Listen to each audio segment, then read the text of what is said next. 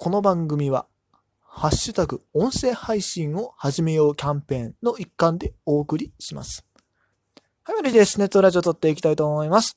えー、今日はですね、えー、プロ野球スピリッツエースのスカウトを引いていきたいと思います。まあね、以前にもね、ちょっとちらっとやったんですが、えー、20連目までしか引いてないんですよね。これ、今回のね、福袋が、えー、30連目が S ランク1人確定と。で、40連目で、えー、自チーム1人確定、S ランク1人確定という形なので、うん、ここをね、今日はやっていこうかなというふうに思います。はい。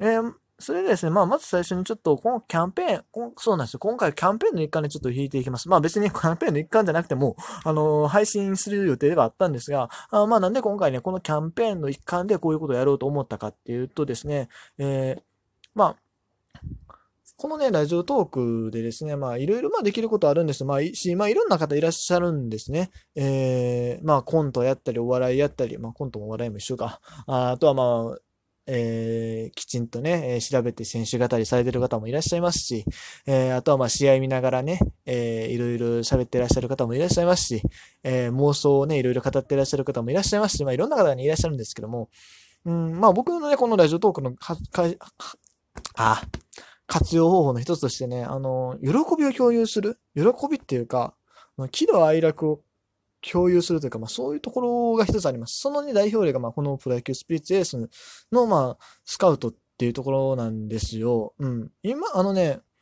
もともと普通にね、僕もね、プロスピのスカウト弾いてたんですけども、まあ、一人でそんなパンパンパンパン弾いててもなんか、なんだろう、面白みがないなと思って。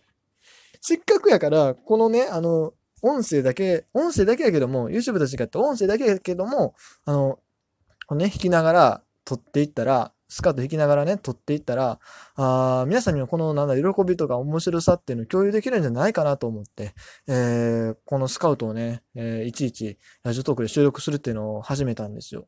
うん。あ、み、皆さんもね、あの、本当に、あの、別にプロスピースじゃなくてもいいんですよ。なんか、あの、日常のちょっとした瞬間、で、この、をですね、このラジオトークで収録して、えー、配信してみるっていうのはなかなか面白い企画になるんじゃないかなと思います。あの、やっぱりなんだろう、他人にとやっぱり喜びを共有したい時とかとあると思うんですけども、もそれをね、なかなかできないじゃないですか、特に一人暮らしの人は。それをね、えー、する一つの手段としてね、このラジオトークっていうのを使っていただければと思います。まあ、今回ね、えー、コロナの関係で、えー、誰かに何かを話す機会が大きく減るっていうことからですね、まあ、意識的に声を出す、話すことを目的とし、あごめんなさい、えー、何言ってるんや？えっ、と、なんかね、自分でね、ちゃんと言おうとするとね、うまいこと言えないんで、えー、もうラジオトークの文章そのまま読み上げますと、ホームページのね、やつあるんですけども、え、えっ、とね、えっ、と、これから在宅生活が続くことを考えると、精神衛生面で心配なことがありますと。それは人とのつながりがなくなること。特に SNS でのつながりではなく、誰かに何かを話す機会が大きく減るという点です。もちろんツイートやチャットをするので、在宅だか、滑舌悪すぎや。滑舌悪くてもね、ラジオトークやって大丈夫ですから。僕の方が悪いんでね。えー、在宅だからといって、つながりが消滅するわけではありません。でも、声をあまり出すことなく一日を終えると、なんだか幸福度 QOL、Quality of Life が下がった気がするのです。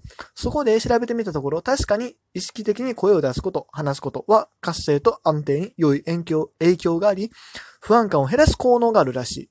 でも、3密、まあ密集とかなんちゃうと、なんとかかんとかですね。ちょっと3密がなんかわかんない を避ける今、話すとしたら、えー、音声配信、ポッドキャストでは、つまり、国民の皆様、今こそ、音声配信を始めるタイミングでは、ということで、えー、まあ、このキャンペーンやっておるんですけども、一つね、あの、弾くにしても、あの、一人でね、画面見ながらポンポンポンポンポンで、心の中でシャーじゃなくて、あの、声に出して、皆様にね、この、喜びを共有する。これは一つ大切なことではないでしょうかということでね、今日はね、それをね、実現し、実演していこうというわけでございます。はい、ということで弾いていきたいと思います。えー、本当にね、もう、それやったら YouTube でええやんって言われそうやけども まあいいや。いや、声だけでやるっていうのがこれまた一つ面白いんですよ。うん。いきたいと思います。はい。3回目、購入3回目。怖いな。狙いはね、今はね、ロッテ見ませんしですね。はい、見ませんし、オーダー的に、リーコーダーにちょっと入れたいですね。あ、しまった。スキップしてもらった。あー、演出見逃した。最悪や。えー、まあね、こういうのがね、できるもんね。一つ収録するメリットかもしれませんね。ん？こういうのができるのも、あの、なんだろう、この生々感。生々感。後から編集聞かないですよ、このラジオトークって。まあ、できなくはないんか、今は。アンドロイド版やったらできる。iPad やったらできないんですけども。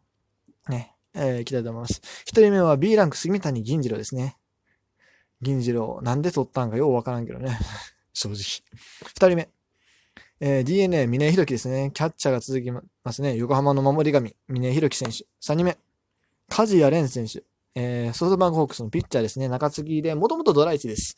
えー、JR 九州出身ですね。僕ね、個人的に JR 九州という会社が好きなんで、それをね、よく覚えてますよ。梶谷蓮。4人目。秋山拓実、阪神タイガースですね。背番号46になってからね、ブレイクしましたね。もともとね、高卒1年目の時にね、えー、割と良かったんですけども、そこから長い低迷期がありまして、えー、いつの間にかなる、なるおはまどんぐりとね、1位になってしまったわけですが、あー、っていうか、なんなら去年ちょっと逆戻りした感もあるんですけども、自分で最多勝とか、最多勝やったっけ？なんかやってたし。いや、でもね、今年はね、秋山選手やってくれると思いますよ。5人目、上茶谷大河。こちら去年のセリーグ新人王やっけ？多分そうよね。あれ違ったっけ？いや、まあ活躍してましたよね。新人ながら。はい。ということで、えー、6人目。B ランク。あー、三つ拓也選手。三つ又と三つ間が両方おる中日ややこしくないって僕ちょくちょく思うんですけど。そうですね。三つ又っていう内野手がおって、三つ間っていうピッチャーがおるんですよ。しかもこの三つ間拓也選手、選手も三つ間拓也で、また三つ又がそのまま入ってるんですよね。わかりづらい、ほんまに。別に解明しろと言わへんけど。わかりづれ。はい、ということで、えー、ここまでね、B ランクついてますが、そろそろ A ランク起動し、7人目、えー、B ランクですね。唐島選手、えー、飯塚高校やったっけ、確か。えー、福岡のご出身、ご出身で、確かバカリズムさんの母校違ったかな。そうバカリズムさんがね、昔、オールナイトニッポンゴールド担当された番を僕よく聞いてたんですけども、えー、ちょくちょくね、なんか言ってた気がします。なんか、うちの後輩の唐島くんみたいな話は。そんなになんだ、先輩ずらして言ってるわけじゃないですけども、一応こういう選手がいてみたいな話はしてた気がしますね。ああ、いいピッチャーさんなんですけどね、サウスポーで。さあ、8人目。お、来た来た来た !S ランクおいあー、ああ、言うたらか。ああ、言うたらか。ああはあかん。ああは失礼です。えー、今井達也選手。うん、よく出ますね。よく出ますね、本当に。いや、まあ普通に考えてね、あの S ランクがね、確定以外で出るっていうのは非常に嬉しい話なんで、まあこれはね、あの素直にありがとうございますと言っておきましょう。ただまあリーグオーダーには厳しいかな。今井達也はまだ、まだ厳しい。まあ将来的にはもちろんすごい選手になると思うんですけども、ちょっと現段階ではまだ見送りかなと思います。はあ、そして9人目。B ランク、坂本幸四郎でいいんかな？えー、ヤクルトスワローズですね。さあ、え、今度はピッチャー多分2年目か1年目か、そんな感じだと思う。まだ若手だと思う。あんまり知らんな。12人目、ここ S ラン確定です。狙いは、三馬選手。もう吉田正尚でもいい。あとグラシアルとかでもいい。うん。ああ、とにかくね、能力の高い選手が来てほしい。あと、ここで誰が出るかによって、40連目、どこのチームで引くか、どこのチームに引くか変わってくる。さあ行きましょう。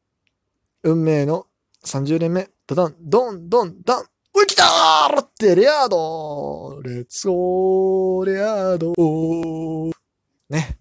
来ました。あ、これ、ここでレアード来たが、あー、迷うな。レアード選手もね、能力マンはいいんで、オーダーに入れてもいいかな。いや、ほんまにロッテ枠欲しいんですよ、切実に。切実に。そう。だからね、欲しかったんですよ。レアードかミマ。で、まあ、できれば、レアードの方がいいかなっていう感じだったんですけど、そうか、これレアード来たか、ちょっと次の実チームどこに行くか考えなあかんな。はい、ということで、えー、まあ、とりあえずね、S ランク2人はもう上出来です。さあ、迷った。ちょっと待って。これは、これはマジで迷うな。次、実チームどこで行こう、マジで。ちょっとね、これ迷うんでね、えー、先に一回、えー、ゴールド契約書をね、大量開封しようかなと思います。ゴールド契約書を大量開封して、まあ、その中でですね、えー、あれしましょう。